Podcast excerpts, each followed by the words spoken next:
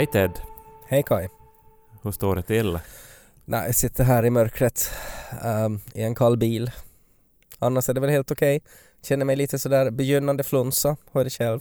Nå, nog är det. Jag har precis uh, återhämtat mig efter efterfesten igår. Vad roligt att du kom. Ja, det var ju spännande. Det var ju stråkkvartetter och, och techno. Tänk att du kom ut och liksom såg på... Alltså du, du, var, du var på ett evenemang. Mm. Det måste ju ha varit liksom obehagligt att, att liksom ha roligt och vara bland människor. Eller Nej, det? nej, det var nog helt kul. Alltså det är ju väldigt sällan vi har barnvakt. Ehm, så, så det är jättelänge sedan jag och Janika har gjort någonting.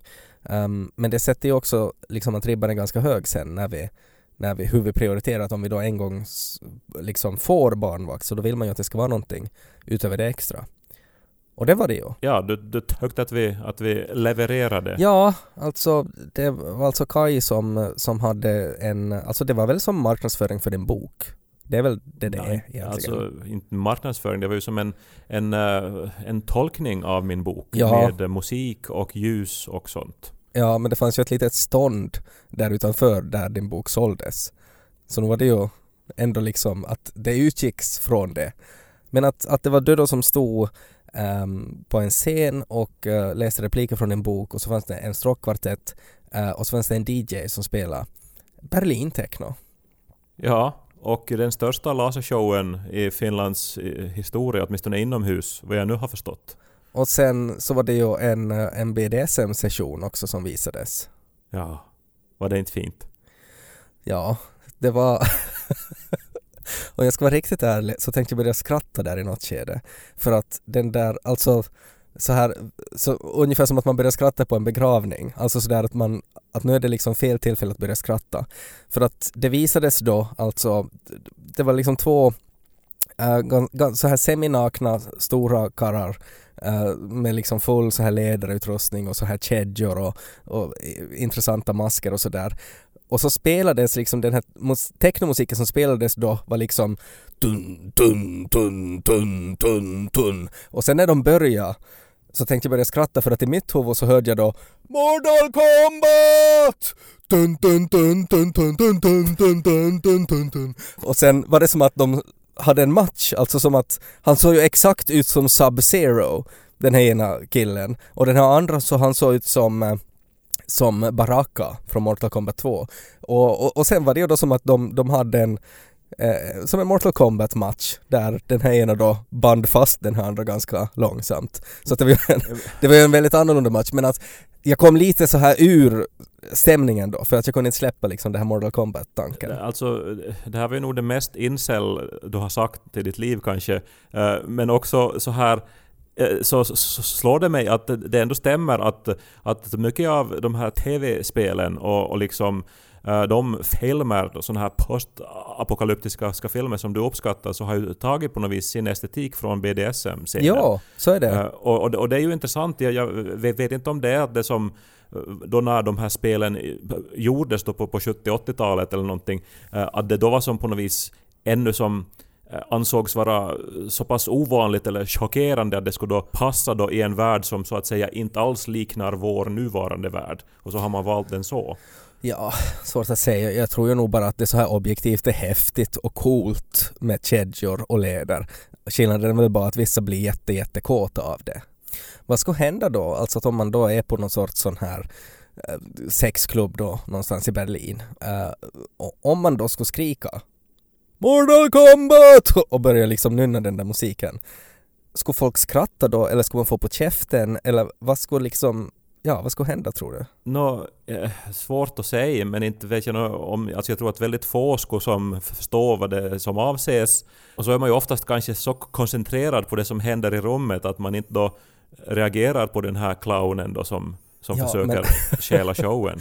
Men om man, alltså under, alltså på kvällen då när man klär ut sig, när man sätter på sig de där kläderna, så det kan ju, alltså att om man sätter på sig en ninjadräkt som ser exakt ut som Sub-Zero, så då måste man ju liksom reflektera över det. Eller om man klär sig som He-Man, så måste det nog kännas att vitsig vad kåt jag är och vad coolt att jag ser ut som He-Man. Det skulle ju gå att argumentera för att man inte klär ut sig utan att man faktiskt som eh, visar sitt rätta jag. Det är ju det som det ofta handlar om också, en så här stark längtan. Alltså fetischism för olika typer av kläder och material så handlar ju om en väldigt djupgående längtan efter att se ut på ett visst sätt.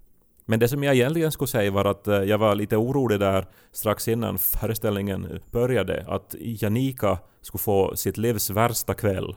För hon var ju med också och det var roligt. Eh, och du ska hälsa henne, jag hoppas att hon tyckte om det också. Eh, men jag vet ju liksom vad hon hatar allra mest när det handlar om underhållning och det var nära att det skulle som besannas. Nu vet jag inte. Jag ska berätta. Alltså det var strax innan så, alltså två minuter innan vi skulle in på scen så, så det här eh, explodera min byxknapp och stritta iväg. Den enda knappen i mina byxor. Uh, alltså det, det, har aldrig hänt förr i mitt liv, men den liksom... Alltså e, det var som nästan magiskt. Alltså jag bara stod där och så mitt i allt så kände jag förstås att det lossade och så strittade den liksom rakt ut som en... Som jag skulle ha liksom skjutit med pistol från, från liksom skrevet. Det är jätteroligt. Alltså, det som Kaj syftar till alltså är för att Janika har någon sagt att det värsta formen av underhållning som finns är alltså då filmer där människor tappar byxorna. Uh, ja, precis. Och hon var ju inte riktigt som så specifik, men det var, det var som det, alltså när hon skulle beskriva det hon hatar mest så var det med de orden. Ja. Och det var alltså nära. Alltså jag var övertygad om att det finns en som reell chans att jag i något skede under showen när jag ändå reser mig och sätter mig, att jag kommer att tappa byxorna. Det skulle vara jätteroligt som en final det. Alltså att du skulle bara ställt dig upp och juckat en gång och så skulle den här liksom knappen ha bara flugit iväg, byxorna har farit ner. Dun, dun, dun, dun, dun, dun, dun. Buen purmo puut vuossar bottning som talar sitt så popna popcorn. Så börjar vi. Popnödena popcorn. Så börjar vi. Lys på Ted och Kai. För att lite fortsätta det här temat med muskliga karrar och, och spännande dräkter och sånt där så skulle jag jättegärna vilja prata lite om Ronja Rövardotter. Som är kanske ett lite otippat ämne men eh, just nu så är det väldigt aktuellt i mitt liv för att vi har uppnått en ganska stor milstolpe, jag och Lo. Eh, och Janika också. Eh, för Lo har, har lyssnat igenom hela Ronja Rövardottern. Vi har läst hela romanen åt Lo. Hans första kapitelbok och han har orkat lyssna när vi har läst. Oj, och den håller alltså då ännu? Ja, jag skulle nog säga det. Alltså det, den är liksom spännande, den är rolig och och, och, och höll då liksom en snart sexårings intresse i många kvällar när vi läste den här. Alltså det, det är en ganska lång bok. Ja, vad roligt. Alltså nu måste jag ju erkänna att det är ju som jättelänge sedan jag har läst den, som barn säkert. Och jag, alltså, jag minns alltså de är rövare, men är de alltså, är de, alltså de är kriminella som håller till i samhällets utkant på något vis? Så de, ja. de, de liksom plundrar och, och rånar och våldtar och förstör. Och det är det som ja vi ska känna då liksom sympati för? Eller alltså vad, vad är de för sorts rövare? No, de säger ju själva att de är som en sorts så här Robin Hood, alltså att de stjälar de rika och ger till de fattiga. Skillnaden är ju bara att det är de som är de här fattiga som får liksom det här som de stjäl. Men att jag ser ju det nog som, alltså de finns ju då i Mattisskogen eh, och där finns ju då Mattisborgen och så finns också Borkaskogen. Uh, och, och, jag tänker mig att det finns liksom byar omkring den här skogen och så finns det då sådana här rika människor som tar sig från by till by och då ligger de här rövarna då i bakhåll och tar dem och så kommer knäktarna och jagar dem. Och, och jo, alltså de är ju de, de är ju, det är ju inte liksom hederligt jobb som de håller på med, det är nog väldigt speciellt. Och sen är de ju då, alltså att de bor då tolv karrar och sen då en rövarhövding och hans fru och att de, de är som en sorts ny familj då i ett slott uh, på något sätt. Så alltså, att, det är ju liksom ganska spännande så här liksom konstellation också. Ja, verkligen. Och att det här är också, alltså, jag menar Mattis är ju då Ronjas pappa och liksom den här ena rövarhövdingen. Så finns ju då Borka som är Birks pappa och han är också rövarhövding. Och de lever i en exakt likadan konstellation. Alltså där är det också en rövarhövding, hans hustru och sen tolv rövare. Men är det någon sån här uppdelning mellan det goda och det onda här som väl symboliseras av det, alltså det där helvetesgapet som är mellan de där porren och de de på något vis liksom speglar varandra då som någon sorts motpoler. Är det inte något sånt tänk där? Ja, sä säkert är det något sånt, men vad händer då om om, om liksom en rövare bestämmer sig att nej men nu ska jag sluta röva, att nu ska jag börja med något annat istället. Att håller man auditions då? För att man måste ha liksom 12 rövare. Voice of Mattisskogen, där man försöker ta reda på vem som är bäst på att, att, att sjunga. Uh, för det gör de ju väldigt mycket också. Och det är ju roligt, alltså bara den uttagningen. där de ska sitta där, tre stolar, Mattis, Lovis och Skalle-Per har ryggen emot och så stiger man upp en rövare i taget och sjunger Harum tarum tarum tam och så vänder sig Mattis och så får man gå vidare. Exakt så tror jag det går till. Men det är ju filmen och det var liksom det som jag skulle egentligen komma till nu för att, att efter att vi hade läst boken då så tittade vi på filmen. Och den var också jättebra, alltså att den håller fortfarande. Uh, och, och, och det var väldigt, alltså den var spännande, den var rolig, alltså Rumpnissarna får liksom direkt upp i kanske topp fem roligaste tv-ögonblick som Lo har haft. Eh, uh, Vildvittrorna helt perfekt lagom scary.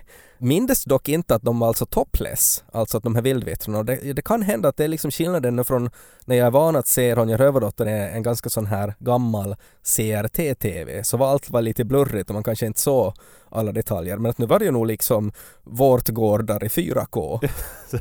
Restored nipple edition liksom. ja, ja, exakt. Visst är det alltså Tage Danielsson, den här Alltså skribenten, komikern som, som har regisserat den här. Så är det och, och det är en massa liksom kända jättegamla skådespelare men att det, det var liksom väldigt kända människor som var med och gjorde den här. och den är jättebra och det är ju också att jag ser väldigt mycket fram emot den här nyfilmatiseringen för det ska ju göras en ny serie med Ronja Rövardotter som ska vara lite mörkare och lite mer sådär mot Game of Thrones hållet. Men det som jag egentligen ville komma till var alltså skallepär. alltså sådär att när man pratar om att någonting kan vara en, en mood, liksom hashtag mood, så skallepär är ju verkligen en mood. Och jag bara insåg det, alltså att om man, om man tänker att Mattisrövarna är liksom ett företag, alltså hur viktig en sån här liksom skallepär Uh, alltså att han uppfyller en sån här vital roll. Uh, och jag på något sätt upplever att alla liksom jobb borde ha en skallepär. Alltså att någon som är sådär, har väldigt mycket erfarenhet men också så här från dag till dag couldn't give a fuck eller sen kommer han med liksom spot on lösningar på olika problem. Alltså för det var ju då ett stort problem att att äh, Borkarövarna så har de har kommit in i Mattisborgen och vägrar gå ut och Mattisrövarna är inte tillräckligt starka för att kicka ut dem och hur ska de göra nu? Och knäktarna är där och ska, ska döda dem båda två, att det är liksom tokigt att det är två rövargäng som slåss sinsemellan när de borde vara på samma lag mot knäktarna. Och då är det ju Skalleper som kommer med den lösningen och säger åt Mattis att hörru Mattis att du borde ju ha en tvekamp med Borka för att då, då, då skulle du ju visa liksom att du är mycket starkare. Och att han också, han, han kan liksom säga vad, vad han vill, alltså för att Mattis lider ju av någon sorts så här manodepressivitet, alltså att han är, han är liksom, han är höga toppar och djupa dalar och de är alla ganska sådär rädda för honom. Alltså att när han är glad så är alla glada men när han är ledsen så då är alla jätteledsna. Men Skallepär, han får lite säga vad han vill åt, åt den här ledaren. Och när jag såg det här och började fundera mer på det så inser jag att, att det är ju det där man borde sikta på. Alltså sådär i ens arbetsliv. Alltså att den positionen som Skallepär måste ju vara den här trevligaste titeln att ha på ett företag. Alltså att du är, du är med där, du, du liksom kan ta åt dig av allas framgångar men du är också lite vid sidan om och om du bara bestämmer dig för att, att idag vill du inte stiga upp så då är det också helt fine, för du är fucking skallepär. Men alltså hans position är liksom som någon sorts rådgivare då. Jag måste, jag minns, alltså jag minns bara att han dör i den här filmen. Det är typ allt jag minns av Skallepär. Och det är alla nedvalven som spelar honom. Han är, han är med där jätte, jättemycket. Han är, han är väldigt rolig. Han säger liksom sådana här klokheter och han fanns där redan, alltså när Mattis, uh, när Mattis växte upp så var Skallepär redan gammal. Så Skallepär var redan där när liksom Mattis pappa var överhövding. Uh, och sen är det ju en väldigt eh, dramatisk scen då när eh, uh, Skallepär dör och, och Mattis är jätteledsen och, och det är där han säger det här att han fattas mig. Vilket ju är en replik som jag tycker har, man har stött på flera gånger uh, och att den är då liksom därifrån. Ja, den, den, den, används ju väldigt, väldigt prätt för det är så svårt att tala om känslorna för döden. Och eh, det där är ju en eh, replik som är väldigt väl funnen och väldigt exakt. Sen en grej med honom också som jag hade helt glömt var ju alltså att han har ju också en hemlighet. Alltså Skalleper har en skatt. Typ strax innan han dör så viskar han åt Ronja och säger att när han var ung så träffade han på en grådvärg som höll på att bli uppäten av en vildvittra och så räddade han livet på den här grådvärgen och som tack så ledde grådvärgen Skallepär till ett hemligt ställe i bergen där det var fullt med silver. Och det här har Skalleper inte berättat åt de andra rövarna för att han visste att de skulle inte kunna förvalta det här infon tillräckligt bra. Men när han får reda på att Ronja och då Birk inte kommer att fortsätta rövarlivet utan de vill eh, göra någonting annat med sina liv så då avslöjar då Skallepär äh, eh, hemligheten åt Ronja var det här silvret finns. Och det som är roligt här är att i romanen alltså så, så blir det här som ett ganska stort frågetecken men man kan anta då att Ronja och Birk börjar med någonting annat äh, och att de kan använda det här silvret då som någon sorts startkapital och, och typ starta Tesla eller någonting annat och, och liksom helt gå bort från rövarlivet. Men i filmen Uh, där mot slutet så dyker Ronja plötsligt upp med en stor bit silver och säger att titta nu har jag hittat skatten och här finns jättemycket mera silver också. Men vet du vad Birk? Vi klarar oss med det som naturen ger oss och så slänger hon ner det i helvetesgapet. Så de har satt till liksom någon sorts hippieslut i filmen som inte fanns med i böckerna. Ja, det är ju tragiskt. Hon är ett barn, inte vet hon ju alls vad som krävs i livet för att man ska klara sig. Nu skulle hon ju ha kunnat ha det där silvret som en säkerhet i alla fall. Ja. Det är ju helt idiotiskt att bara liksom låta det gå till spillo om hon nu ändå har hämtat det. Sen sitter Ronja och Birk där då vid banken och ska ta bostadslån och, och, och de är sådär att men att vad har ni liksom för kapital då? Så har de en kniv och lite vitmossa och, och kanske en, en, en snidad skål. Ja men är, är den här nu då så här gjord i någon sorts så här socialdemokratisk eh, anda då? Alltså att, att vi ska som att det är det viktigaste att vi har varandra och vi måste inte ha några mera rikedomar än andra och vi ska arbeta och liksom klara oss på egen hand. Men blev Lo arg då när det var olika slut så här? För att det kan ju vara jätteupprörande. Han reagerade på det att det var, att det var nog liksom skillnad där. Alltså att det var också scener som inte fanns med. Men att det blev ganska sådär plus minus noll för att de hade satt mer, mera fighting, alltså mera slagsmål i filmerna och det gick han igång på. Uh, så så då, då gjorde det ingenting att det var vissa liksom bra scener ur romanen som inte hade kommit med. Men det som jag egentligen skulle komma till var att nu har jag beställt Hobbiten. Uh, så nu ska jag läsa det till näst. Men vad, alltså ja, nu vet jag inte men alltså nu måste det ju idag finnas alternativ till Tolkien. Alltså, jag, alltså mina tankar går ju genast till Harry Potter. Alltså är det inte typ just i hans ålder nu Lo som man skulle kunna börja läsa liksom del 1 av Harry Potter? Nej, jag tror han ska nog vara kanske ett eller två år äldre innan vi börjar med det. Men vi ska definitivt läsa Harry Potter. Men för att Harry Potter blir ju också äldre i de här böckerna. Så jag, jag tror att det ska nog liksom uh, bli lite för too much där i något skede. Men jag tror att Hobbiten borde vara ganska okej. Okay. Och han ville jättegärna ha en bok som påminde om Ronja Rövardotter. Uh, och, och, när han nu en gång är lite inne på fantasy så då måste jag nog liksom gå direkt till tunga artilleriet. Jag läste ju några Astrid Lindgren och sen gick jag rakt på The Shining och läste Stephen King.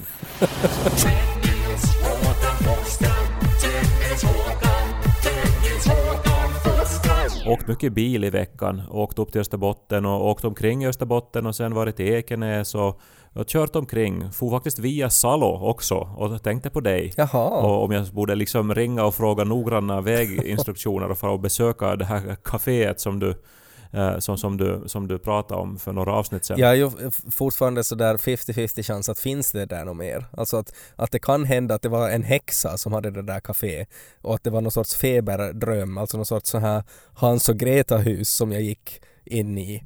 Uh, och nu är det bara liksom en tegelvägg. Ja, uh, men uh, jag, jag drabbades då när jag körde av det här som kan hända ibland när man kör ensam. Att man och också annars, men när man kör långa sträckor, uh, man liksom uh, märker att nu borde jag nog få på WC, uh, eh, men nu kan jag hålla mig en liten stund till, tills det kommer ett bra ställe att stanna. Mm. Och sen så, så, så kommer inte det här stället och sen så, så håller man sig lite till och sen så kommer ett ställe och så kör man förbi det och satan, där for det där. No, men snart ska jag stanna. Och, och till, till sist är det liksom, vet du, alltså det, det som no, det var väl det som var orsaken till att knappen sprack nu några dagar senare från mina pöksor för att jag, jag har liksom spänt mig så mycket. Och det bara slog mig liksom hur, hur det där ännu inte har lösts idag. För alltså allihopa går ju på vässa hela tiden, men mm. ibland kan man inte. Till exempel när man jobbar med det som vi har arbetat med på teaterscener och så här, då måste man ju liksom under några timmar då så måste man kunna hålla sig. Och om man är långtradarchaffis så måste man kunna hålla sig. Och alltså, vi alla är i den där situationen att det inte finns vässa. Jag tror ju nog att det finns, alltså rent sådär medicinskt så tror jag nog att säkert skulle det gå att göra någon sorts brustablett eller någonting som kan äta och sen så typ försvinner allt kiss i eller far in någon annanstans eller att det bildas som en sorts propp som gör att man det här behovet av att kissa försvinner. Alltså det tror jag nog det går. Men jag tror att vi är inte liksom redo att ha den kraften ännu. För att det skulle leda till till sist att någon skulle explodera av, av, av piss liksom som inte har kommit ut. Nej men du menar att det här existerar för, alltså nej, det kan det väl inte göra, för då skulle väl nog åtminstone eh, alla då som jobbar med showbusiness då, och som att nu ska du liksom eh, snart upp och, och göra din tre timmars livsshow på scen, då skulle de ju förstås ta ett sånt piller om det skulle finnas. Nej, men alltså, jag, det finns inte. Jag är helt säker på att det går att göra en sån cocktail, att det skulle ta bort liksom behovet av att kissa. Men det skulle sen leda till att, att, det, att sen är det så här, åh, skulle inte riktigt orka få på vässan nu. Jag, jag var ju just. Och så ska man ta ett piller istället. Och sen till sist så ska man liksom bara ta piller för att det går ju lika bra och sen så ska någon dö till sist. Men jag tänkte på det här nu när jag läste, alltså det var ju äh, från internationella rymdstationen, Mm. att deras vässa är trasig. Och tänk, är är det kanske då den, det värsta som kan hända i rymden ändå på något sätt? Jag tycker ju inte alls egentligen att det är ett problem att det just där går så. Alltså i ett så här zero G miljö så kan ju bara någon liksom stå med en plastpåse och så pissar någon annan och så försöker man liksom fånga det i luften. Eller så där att man, man alltså att, att man behöver ju inte ens ha en, en liksom en kokisflaska att kissa i där utan att man kan ju bara bygga någon sorts nät och sätta upp det i hörnet och så får det hållas där. Men det är väl jätteallvarligt om det börjar flyga omkring vätska i, i, i luften där, alltså som kan då potentiellt skada liksom eh, känslig utrustning Jo, eller någonting sånt här. Förstås, men det går alltså just att, att det finns någon gravitation. Alltså du kan säkert,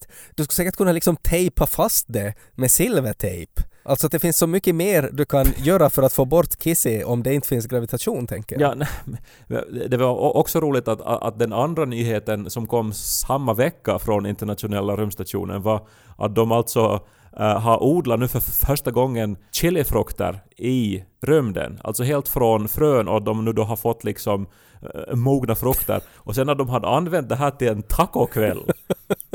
och det var liksom i samma veva då som deras toalett går sönder. Det är ju jätte, det är jätteroligt att de, att de har liksom haft en tacokväll och sen har de skitit sönder sin toalett där. Det är roligt. Eller någon form av så här internationellt sabotage, alltså att någon konkurrerande verksamhet är medvetna om att de ska ha tacokväll då. Så då skjuter vi sönder deras vässa med någon sån här mikrolaser. Men tycker du inte att det finns någonting roligt i det också? Alltså sådär någonting som säger mycket om att de flesta astronauter är män, tänker jag. Alltså att, att den här grönsaken man då väljer att odla där är just chili.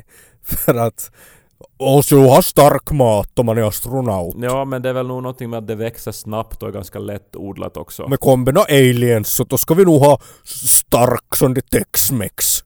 Det ska inte vara något meso malachutito. Kairi,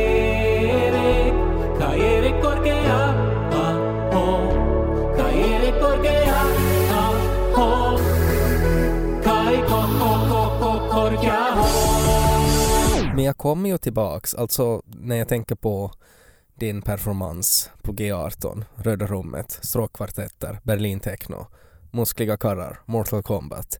Och det var ju ett jättefint budskap och, och, och, och boken har ju också alltså så här väckt jättemycket tankar om just identitet eh, och det där du sa när jag sa att man klär ut sig och sen kontrar du med att jag menar att är det faktiskt så att man klär ut sig att, att när man har på sig sådana där kläder eller är det där liksom det här verkliga jaget? Och, och det som jag jag har liksom svårt att på något sätt tänka på det där på något annat sätt än att bara direkt börja dra det liksom till speciella scenarion där det på något sätt blir humoristiskt. För att nu tänker jag hela tiden på när vi var inne på ISS och, och, och sen då om, om någon av de här astronauterna då Uh, vilket är ju stor sannolikhet för att det är väl, det är väl statistiskt sett är det väl, mest män uh, som, som sysslar med BDSM. Eh, ja, BDSM? Ja, no, alltså... Uh, ja, alltså de flesta fetischister är män, men, Ja, men nu finns det ju alltså jättemycket kvinnor också, att, att, så att inte menar jag... ja Eller jo, så, jo, nej, nej, nej. nej men jag, bara, alltså jag, bara, jag var bara ute efter att, att sannolikheten att det är någon som blir otroligt kåt av astronautdräkter och det på något sätt driver honom till att bli astronaut det måste väl finnas en sån möjlighet? Ja, hypotetiskt ja, men säkert Ja. genomgår de ju så rigorösa tester och allting så här att det där skulle som kunna anses vara en, en, eh, en säkerhetsrisk säkert. Ja, att det skulle kunna vara Att koncentrationen inte är på topp då när man gör sina rundpromenader. Ja, nej men att om man, när man då, alltså för, för vad jag har förstått på, där på ISS så är de också ensamma, alltså under långa sjok. Eh, och då börjar jag direkt liksom tänka på olika problematiska scenarier där då om man på något sätt sysslar med sånt där. Och så får man då ett meddelande från någon kosmonaut som har full panik och säger att nu är det så att det, att det kommer en asteroid på, och den kommer att krocka med jorden om, om tre minuter. Om du inte trycker på den här antikometknappen.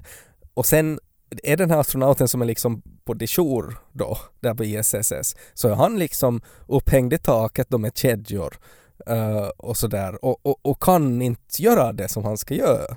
Man kan väl inte vara upphängd i taket? I, det är ju zero gravity och allting. Ja, no, men okej, no, men han är bara, han är som virad med liksom kedjor runt honom. som en, som en metallkokong och han kommer inte loss.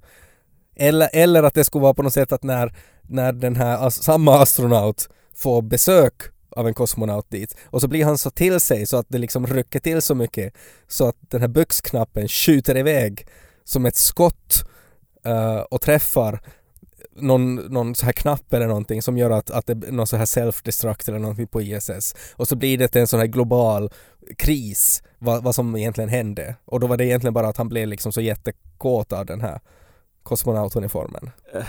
Då, jag, jag förstår inte riktigt nu varför alla astronauter mitt i allt då är liksom Nej, det var bara- det är samma. det är det enda Det de tänker på. Det är bara den här ena statistiskt sannolika astronauten som, som sysslar med sånt där.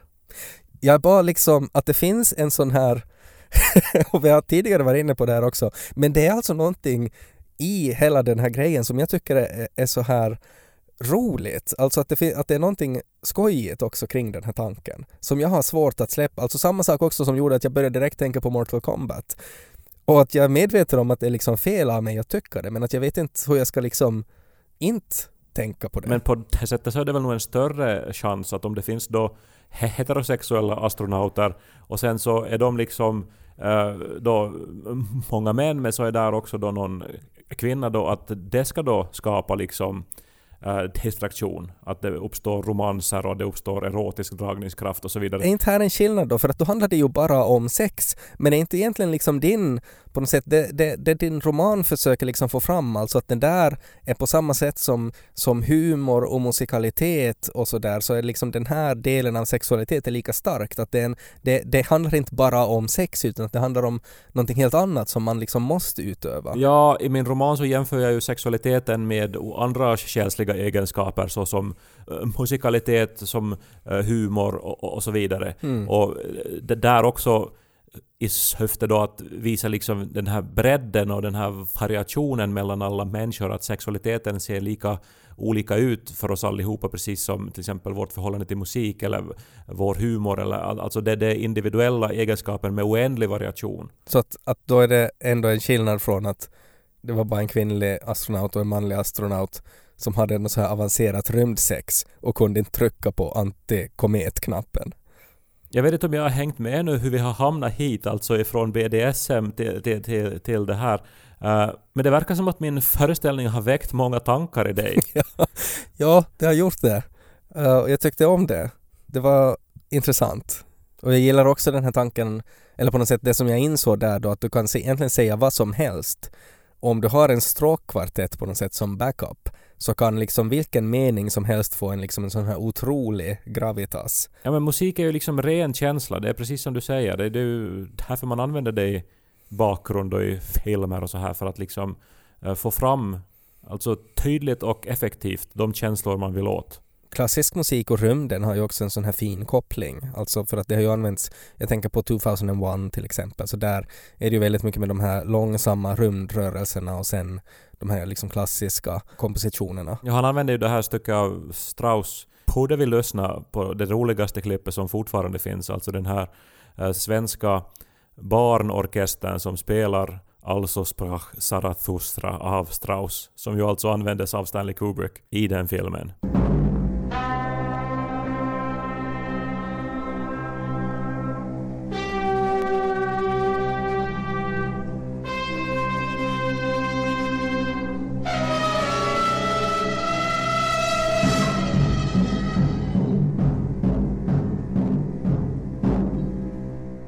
Ser jag bara framför mig den här scenen när den här homosexuella BDSM-astronauten är fastkedjad av sig själv och kan inte trycka på den där knappen medan kometen träffar jorden.